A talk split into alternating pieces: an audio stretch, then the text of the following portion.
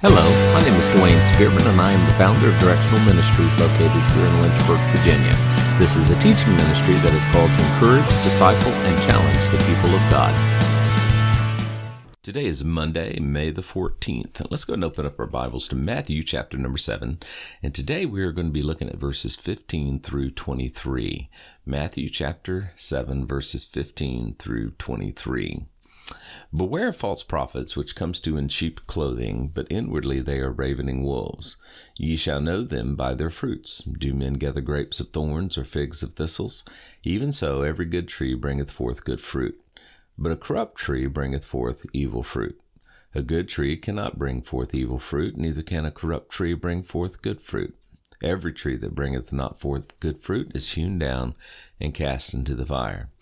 Wherefore, by their fruits ye shall know them. Not every one that saith unto me, Lord, Lord, shall enter into the kingdom of heaven, but he that doeth the will of my Father which is in heaven. Many will say unto me in that day, Lord, Lord, have we not prophesied in thy name, and in thy name have cast out devils, and in thy name done many wonderful works? And then will I profess unto them, I never knew you. Depart from me, ye that work iniquity. Heavenly Father, we do come before you today. We ask that you bless the reading of your word. Father, you'd open our eyes to see and our ears to hear and our hearts to understand the things that you have for us today. And Lord, you know the needs that are represented on both sides of this microphone. Ask, Father, that you would meet them according to your riches and glory, that your perfect will would be done in Jesus' name. Amen. Today we're focusing on, in the text, false prophets. In this passage, Jesus taught his Jewish disciples about false prophets. His admonition was, beware. That means to be on guard. It means to be alert. Why? Why was our Lord so concerned? Because false prophets were everywhere. And the Bible tells us much about them. For example, in Deuteronomy chapter number 13 in the Old Testament, uh, Deuteronomy, let's see, Deuteronomy 13 and verse number 1, if there arises if there arises among you a prophet or a dreamer of dreams and he gives you a sign or a wonder and the sign or the wonder comes to pass of which he spoke to you, saying, Let us go after other gods, which you have not known, and let us serve them, you shall not listen to the words of that prophet or that dreamer of dreams. For the Lord your God is testing you to know whether you love the Lord your God with all your heart and with all, all your soul. So there's always been false prophets. There were false prophets all throughout the, the Old Testament. For example, in Deuteronomy chapter number 18, in verse number 10, uh, it says, There shall not be found among you anyone who makes his son or his daughter pass through the fire, one who practices witchcrafts, or a soothsayer, or one who interprets omens, or a sorcerer, or one who conjures up spells, or a medium, or a spiritist, or one who calls up the dead. Uh, the Bible talks about many that uh, did abominable practices in the Old Testament that were deemed by many to be prophets. For example, in First Kings, in First Kings chapter number, uh, let's see, First Kings chapter number thirteen, and verse number eighteen, uh, the Bible says, let's get a little context here. Um, this is the the old prophet and the young prophet. Uh, and a young prophet had been sent to pronounce a prophecy, and then he was told he needed to leave after he announced it. And I'll just read it in context for you.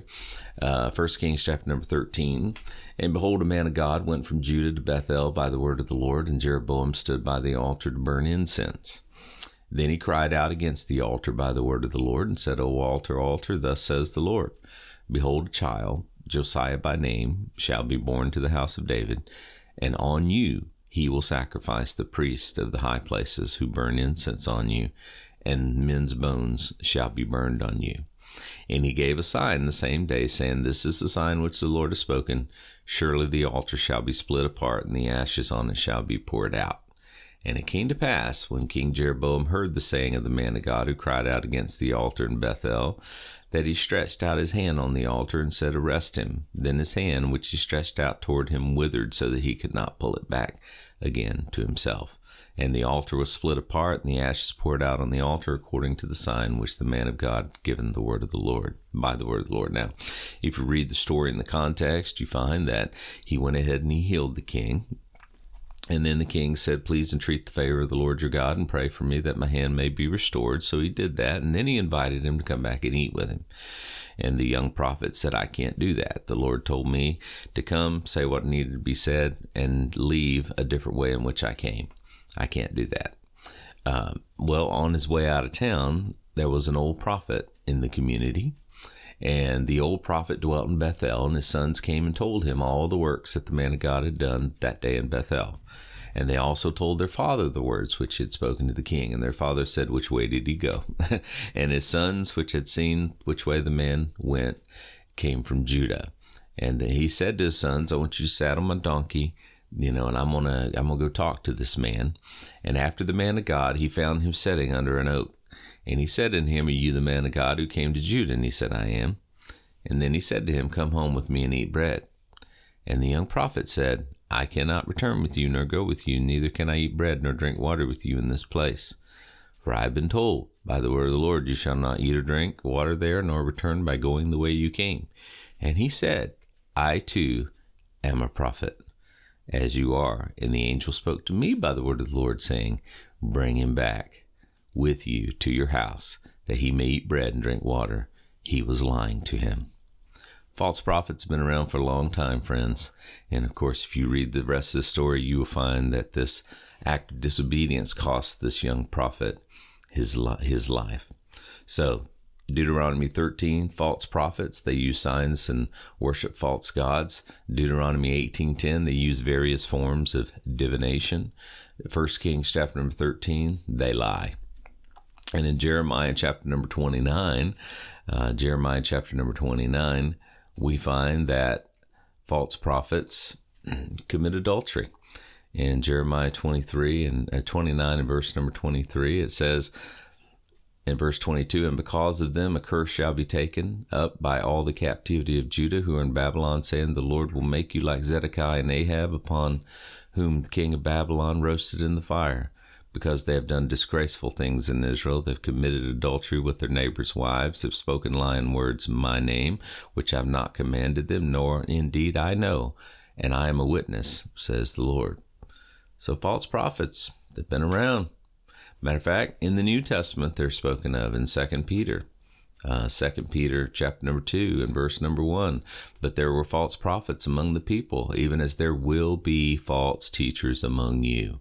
And what will they do? They will secretly bring in destructive heresies, even denying the Lord who bought them, and bring on themselves swift destruction. So they bring in damnable heresies. And then verse number two, it says, and many will follow their destructive ways, because of whom the way of truth will be blasphemed. So Jesus spoke to them about false prophets because they're real, they're everywhere, they've been around for many years. And he's saying you have to watch out because false prophets can be hard to spot. And by the time they get close, they will destroy the sheep. Now, I want to look at a couple things that Jesus brings out in the text here in Matthew 7, verses 15 through 23 in regards to these false prophets. Number one, they're camouflaged. they're camouflaged. In verse number 15, it says, Beware false prophets which come to you in sheep's clothing, but inwardly they are ravenous wolves. We see here in the text that they are camouflaged. They dress in sheep's clothing. They look like sheep. They walk like sheep. They talk like sheep, but they're not sheep.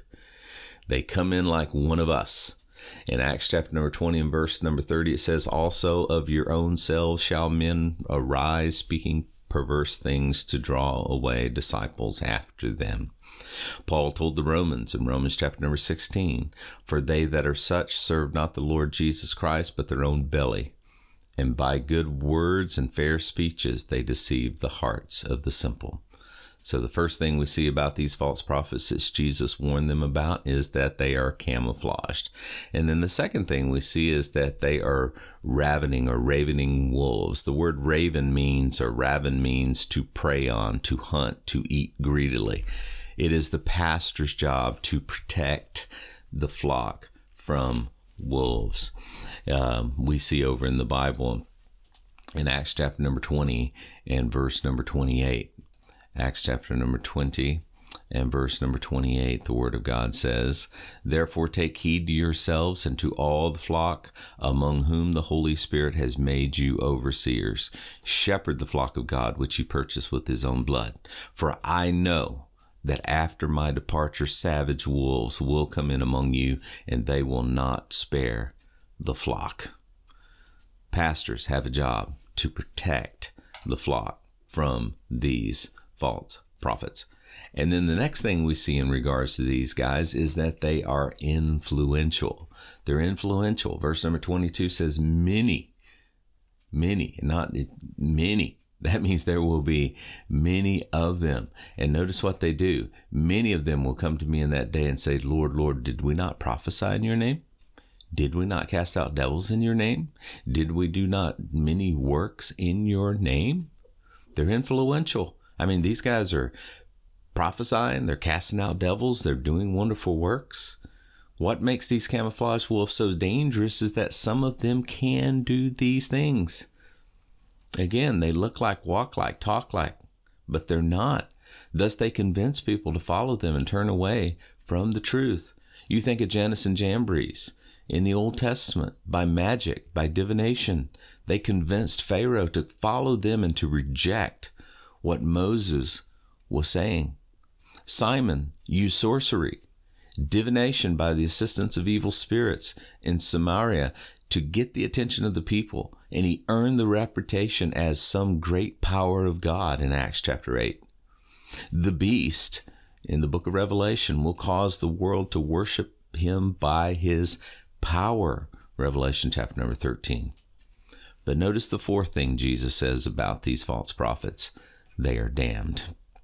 Verse number 23 and then i will profess unto them i never knew you depart from me ye workers of iniquity.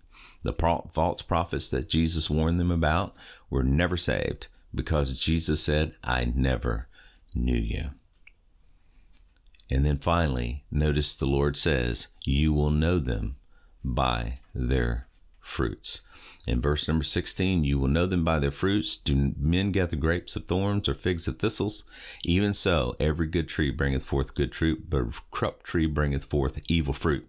A good tree cannot bring forth evil fruit, neither can a corrupt tree bring forth good fruit.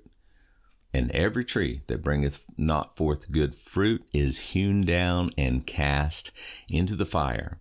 Wherefore, by their fruits ye will know them. The way you know these guys is by their fruit. You don't judge a tree by its leaves or by its bark or even its flowers, but by the fruit that it bears. The flowers may be beautiful, they may be fragrant, fragrant. The foliage may be thick, it may be green, but these are merely ornamental. These guys are corrupt, and you will know them by their fruits. Good trees do not produce bad fruit. Bad trees do not produce good fruit. God bless you guys. Hope that you have a great day. Remember that God loves you, wants the best for you. He's working all things out for your good.